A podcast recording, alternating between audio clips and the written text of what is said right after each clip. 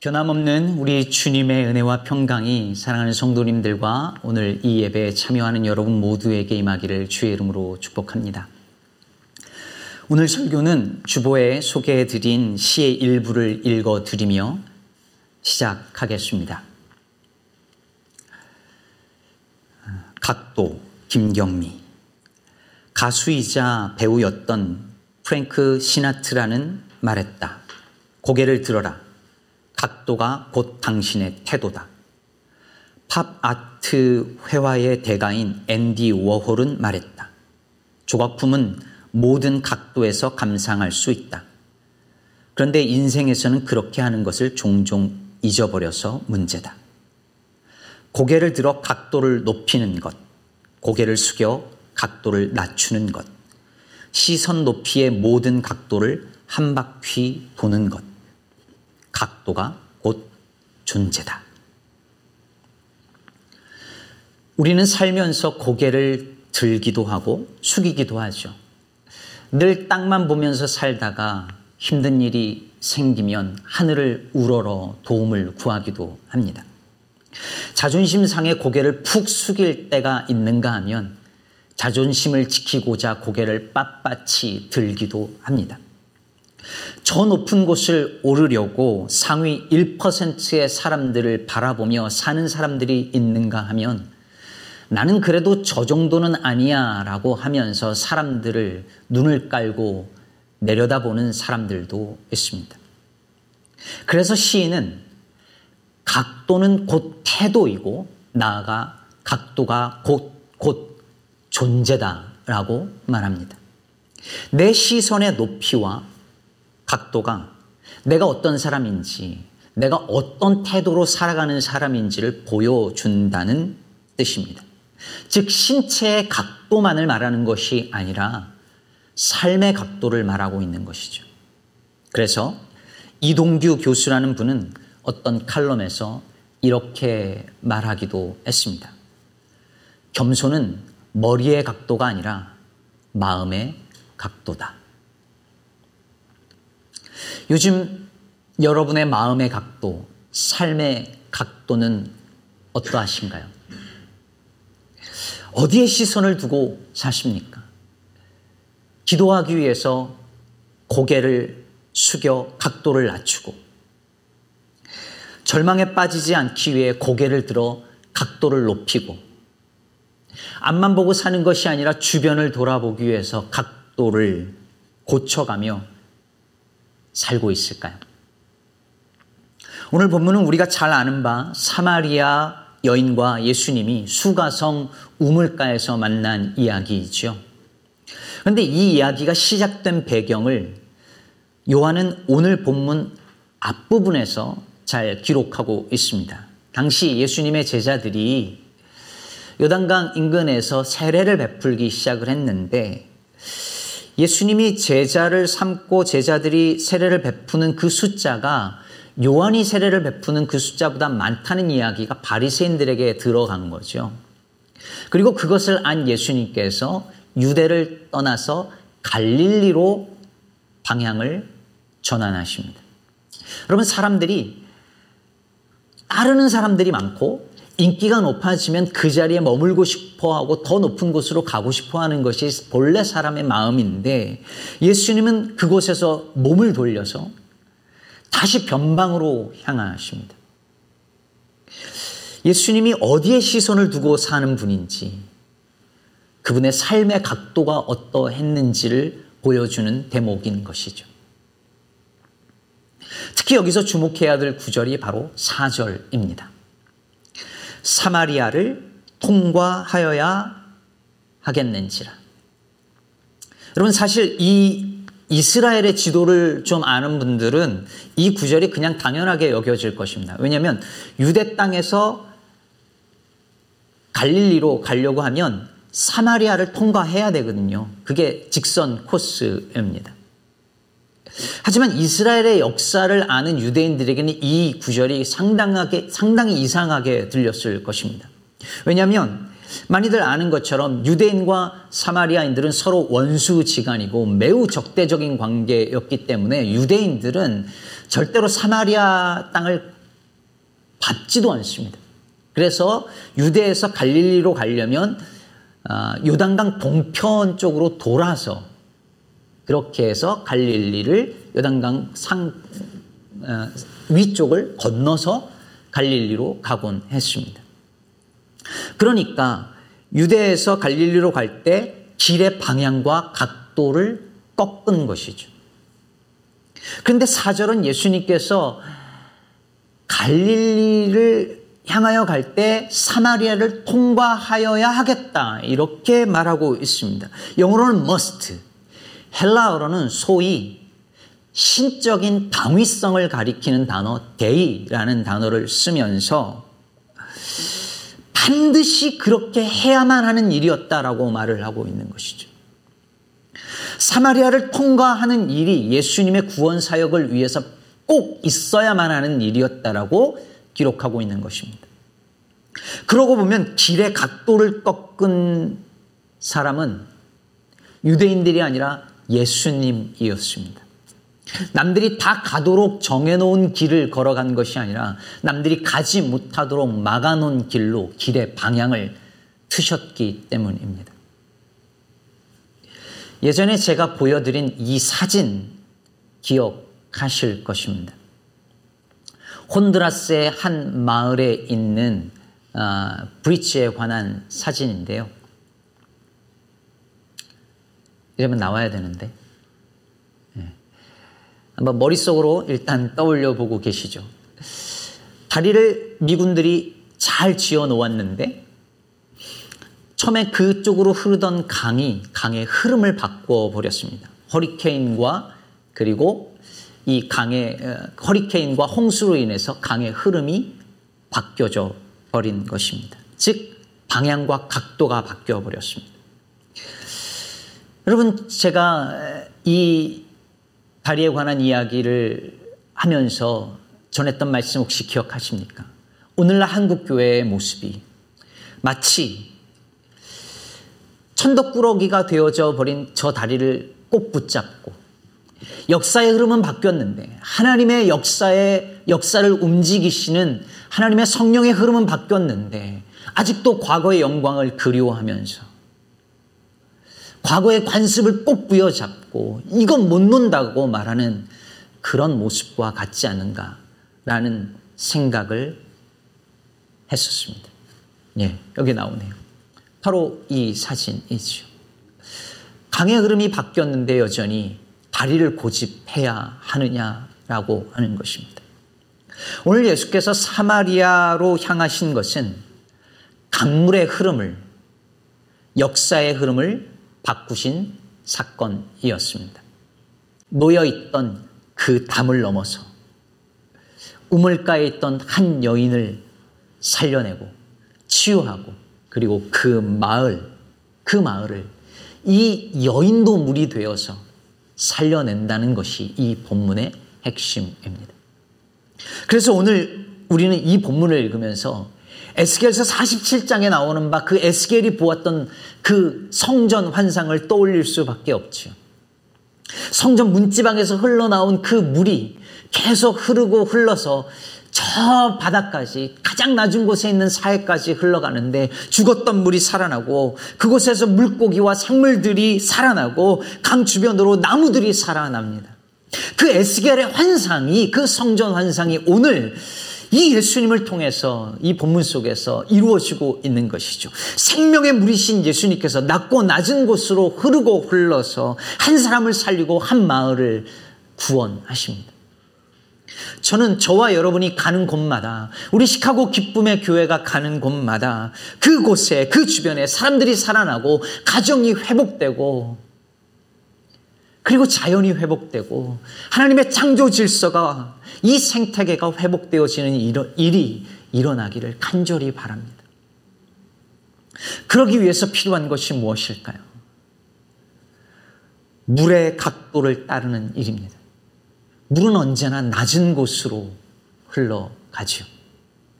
우리가 삶의 각도를 꺾어서 저 낮은 곳으로 흘러갈 때에 하나님은 우리를 세상을 살리는 강물로 사용하시리라. 저는 그렇게 믿습니다. 제 고향이 충북 제천인데 제천에서 멀지 않은 곳에 강월, 강원도 영월에 주천이라는 동네가 있습니다. 이 주천은 한자로 말 그대로 술샘이라는 뜻이죠. 왜 술샘인가 하면 이 마을에 전해져 내려오는 전설이 있습니다. 이곳에 술이 나오는 샘이 있었답니다. 그런데 이 술샘이 참 신기하게도 사람의 신분에 따라서 다른 술을 내어주는 거예요.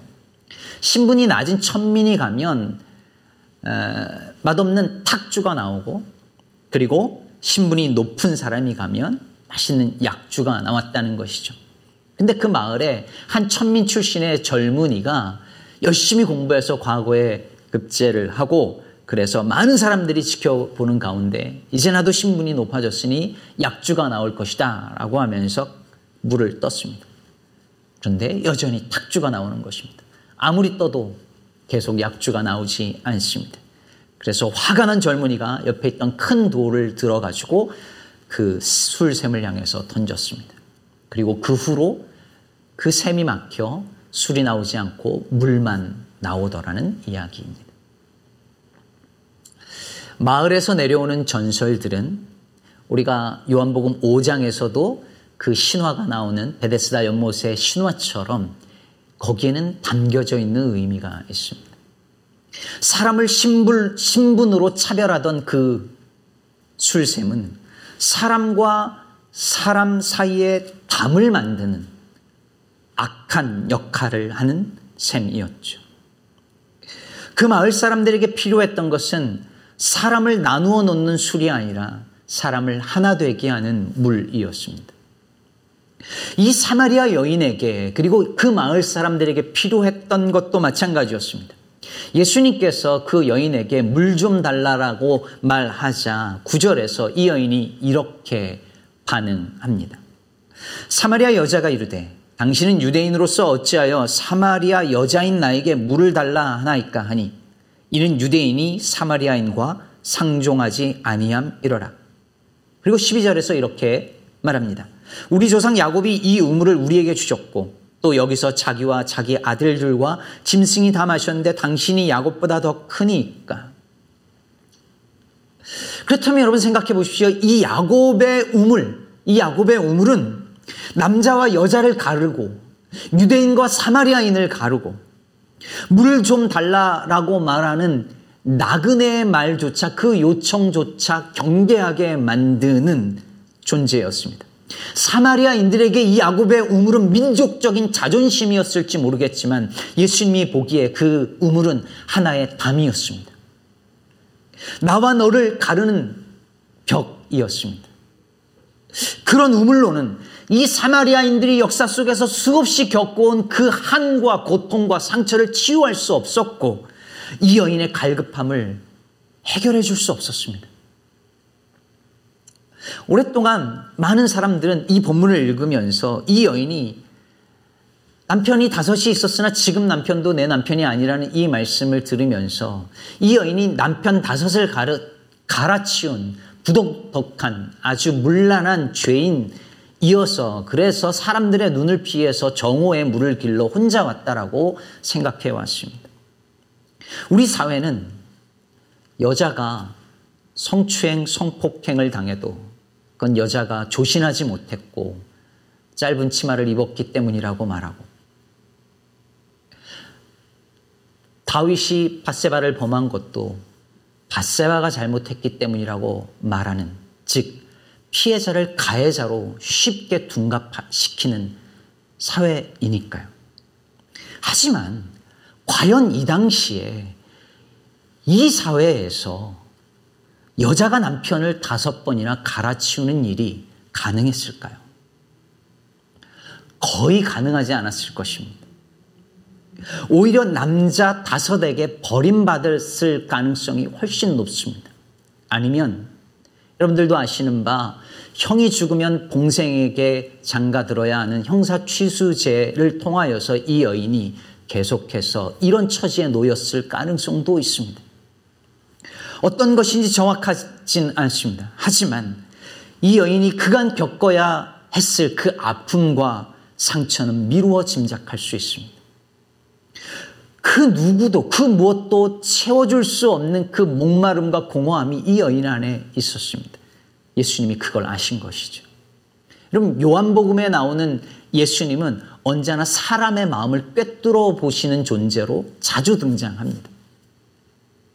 사실 사실 놀랄 것도 없죠. 예수님은 맑은 물로 오늘 여기 계시고 물의 맑음에 사람의 마음이 비치기 마련이니까요. 그 여자의 내면을 그 내면의 목마름을 아신 주님께서 이렇게 말씀하십니다. 13절 이하에 보면 예수께서 대답하여 이르시되 이 물을 마시는 자마다 다시 목마르려니와 내가 주는 물을 마시는 자는 영원히 목마르지 아니하리니 내가 주는 물을, 물은 그 속에서 영생하도록 솟아나는 샘물이 되리라. 여러분, 사람들 안에는 누구나 갈증이 있습니다. 무언가를 향한 목마름이 있어요. 근데 무언가를 향한 목마름인지 다 알지도 못한 채 우리는 그 목마름을 채우려고 나만의 우물을 파면서 최선을 다해서 열심히 일하고 살아갑니다. 하지만 여러분, 오늘 본문에서 계속 말하고 있는 것은 뭐냐면 밖에서 안으로 넣는 밖에서 안으로 넣는 물은 마셔도 마셔도 그 갈증을 채울 수 없다는 것입니다. 아무리 돈을 벌어도, 아무리 열심히 일을 해도, 아무리 골프를 열심히 치며 취미 생활을 이어가도 목마름은 해결되지 않습니다. 그래서 필요한 것은 밖에서 안으로 들어오는 물이 아니라 안에서 밖으로 흘러 넘치는 샘물입니다. 어릴 적 저희 집인지 옆집이었는지 정확히 기억이 안 나는데 마당에 펌프가 있었습니다. 펌프 손잡이를 마치 그네처럼 잡고 놀기도 했고 여름이면 펌프질 하면서 등목을 하기도 했습니다. 요즘 같은 겨울이면 펌프가 얼어서 뜨거운 물을 갖다가 이렇게 붓고 했던 기억도 납니다. 가끔 가다가 이 펌프에 물이 말라버릴 때가 있어요. 그런데 신기하게도 마중물 한 바가지 들여다 부으면 어김없이 그리고 펌프질하면 어김없이 물이 쏟아져 나왔습니다. 오늘 여러분 이 예수님과 사마리아인의 이 대화가 꼭 예수님이 마중물 한 바가지를 붓고 펌프질하는 것 같지 않으신가요? 그 안에서 영생하도록 샘물이 터져 나오게 예수님께서 지금 그렇게 하고 계십니다. 저는 예배가 마중물을 붓는 일이라고 생각합니다. 설교도 마중물 한 바가지 붓는 일입니다. 한 주간 헛되고 헛된 것들을 찾던 사람들, 목마름을 해결하려고 이리저리 애쓰다가 마음의 진액이 다 말라버린 사람들. 메마른 땅, 땅처럼 다 시들어져 버린 그 영혼을 가지고 주님 앞에 나올 때에 주께서 우리에게 말씀의 마중물을 부어 주시고 다시 속에서 솟아나는 샘물을 맛보게 하시는 자리. 그 자리가 예배의 자리입니다. 말씀 묵상도 마찬가지입니다. 매일 아침 내 영혼에 마중물 한 바가지 붓는 일이고 하루 종일 세상에서 살면서 메마를 수 있는 나의 마음이 언제나 주님이 주시는 생명수로 적셔 있도록 하는 일이 말씀 묵상입니다. 오늘 이 수가성 여인에게 그런 일이 일어났습니다. 예수님의 말씀을 듣고 그가 메시아인 것을 깨달은 여인이 어떻게 하죠?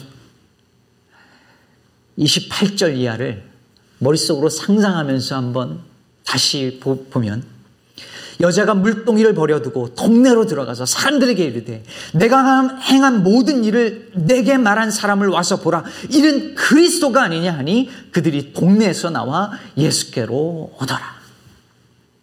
여러분 어떤 일이 일어났는지 보이시나요?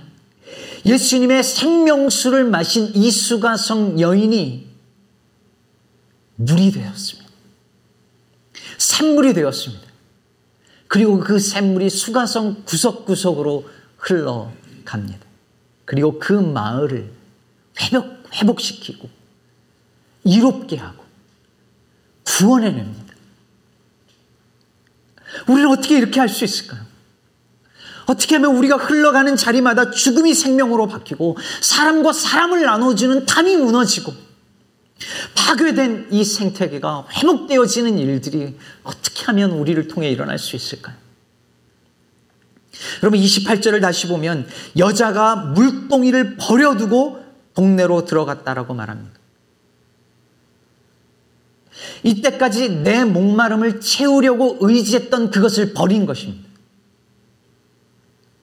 그 안에 생명수로 가득하니 충분했던 것이죠. 저는 이 여인이 물동이를 버린 이 행동이 이 여인의 마음의 각도, 삶의 각도를 바꾼 사건이었다고 생각합니다. 이제까지 가던 길과는 전혀 다른 삶의 길로, 전혀 다른 방향으로 이 여인이 흐르기 시작했습니다. 사랑하는 여러분, 버림으로부터 시작했습니다. 우리는 무엇을 버려야 할까요? 예수를 믿으면서 대체 우리는 무엇을 버렸을까요? 아브라함은 부르심을 받고 본토 친척 아비집을 버렸고 예수님의 제자들은 그물을 버렸고 이 여인은 물동이를 버리고 예수님을 따랐는데 저와 여러분 예수를 믿으면서 대체 무엇을 버렸을까요? 버리지 않고도 예수를 믿을 수 있다고 생각하는 것일까요? 아직도 꼭 붙들고 있는 나의 물동이는 무엇일까요? 나만 사는 것이 아니라 내 주변도 살리는 삶을 살기 위해서 내가 버려야 할 것은 무엇일까요?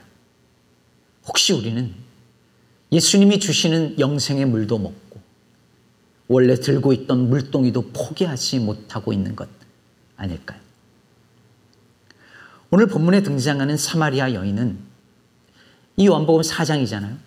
근데 요한복음 3장의 니고데모와 아주 많은 부분에서 대조적으로 아마도 요한이 의도적으로 이렇게 묘사하고 있는 것 같습니다. 니고데모는 밤에 예수님을 만났고 이 여인은 낮에 예수님을 만납니다. 니고데모는 남자였고 이 여인은 여성이었습니다. 니고데모는 이름 있는 유대교 지도자였고 이 여인은 이름조차 등장하지 않는 사마리아 여인이었습니다. 니고데모 이야기에는 바람이 상징으로 나오지만 이 여인의 이야기에는 물이 상징으로 사용됩니다. 이외에도 많은 것이 비교 대조됩니다. 그런데 그 중에서도 가장 중요한 차이는 따로 있습니다. 니고데모와 예수님의 이야기가 계속 평행선을 달리면서 니고데모가 깨닫지 못하는 것에 비해서 이 여인과 예수님의 대화는 점점 하나의 지점으로 나아갑니다. 그리고 마침내 이 여인은 예수님이 그리스도인 것을 깨닫습니다. 왜 니고데모는 이 여인처럼 예수님이 그리스도인 것을 깨닫고 주님을 전하는 자가 되지 못했을까요? 왜 삶의 각도를 조정하지 못했을까요? 물론 요한복음 마지막에 가서 니고데모의 다른 면모가 나오지만 왜 진작 그렇게 하지 못했을까요? 니고데모는 물동이를 버리지 못했기 때문입니다. 바리새인이요 유대인의 지도자라는 물동이 그 신분과 직책이 주는 사람들의 존경과 그리고 자긍심이라는 물동이를 버리지 못했습니다. 니고데모는 영적인 갈망이 있었지만 결국 그 적당한 선 안에서 머물러서 그 선을 넘지 못하고 언제나 안전한 영역에서 머무는 종교인이자 기득권자였습니다. 왜 많은 성도들이 그렇게 오랫동안 교회를 다니고 신앙생활을 한다 하면서 여전히 메마르고 여전히 공허하고 그와 그 주변에 그 가정에 그 일터에 그가 가는 곳에 생명의 사건이 왜 일어나지 못할까요? 언제나 안전한 영역에 머물러서 절대로 그 선을 넘지 않기 때문입니다. 늘 가던 길, 세상이 정해놓은 길을 걸어가면서 삶의 각도를 단 1도도 바꾸지 아니하고 언제나 같은 걸음을 걷기 때문입니다. 사랑하는 성도 여러분, 예수님은 하늘의 영광을 버리고 이 땅에 내려오셨고 가장 낮은 사람들 곁으로 가서 그들과 눈을 맞추셨습니다. 사람들이 박수 속에 앉히, 앉히고자 하는 그 왕의 자리를 버리시고 유대에서 사마리아를 거쳐 갈릴리 그 변방으로 내려가셨습니다. 욕망을 따라 마음의 각도를 바꾸는 사람은 절대로 자기가 가진 것을 버리지 못합니다. 말씀을 따라 삶의 각도를 조정하는 사람만이 버릴 수 있습니다. 요즘 환경과 생태계 그리고 기후 위기에 관한 책들을 읽고 있습니다. 그런데 이 책들을 읽으면서 제 마음속에 읽으면 읽을수록 과연 우리에게 아직 희망이 남아 있는가? 고민스러운 질문을 던지게 됩니다. 이 기후 위기를 극복하고 우리 자녀 세대들에게 과연 지속 가능한 세상을 우리는 물려줄 수 있을까요? 그렇게 하기 위해서 우리는 무엇을 버릴 수 있을까요? 과연 우리는 지금보다도 더 풍요롭게 살려고 하는 욕심을 버리고 돈이 우리의 목마름을 채워줄 수 있다라고 우리를 그렇게 설득하려고 하는 이 자본의 논리에 설득당하지 않고 기꺼이 불편하게 사는 삶을 선택할 수 있을까요? 사실 선택의 여지가 없습니다. 그 삶을 선택하지 않는 한 우리에게 더 이상의 희망은 없을 것입니다. 그러니 사랑하는 여러분, 기꺼이 내가 들고 있던 물동이를 벗어 던지고 예수의 샘물을 그 속에 가지고 우리도 물이 되어 세상으로 흘러가야 합니다. 그래서 물이 만물을 이롭게 하듯이 세상을 이롭게 하고 살려내는 교회로 그리스도인으로 살아가기를 오늘 지금 이 순간에 결단해야 합니다. 이렇게 마음의 각도, 삶의 각도를 바꾸어 살기를 원하는 저와 여러분에게 주께서 영원토록 마르지 않는 생명수를 부어 주실 것입니다. 그 물을 마시고 주변으로 흘러가서 우리 주변을 그리고 세상의 한 귀퉁이를 살려내는 저와 여러분 그리고 우리 시카고 기쁨의 교회 되기를 주의 이름으로 축복합니다.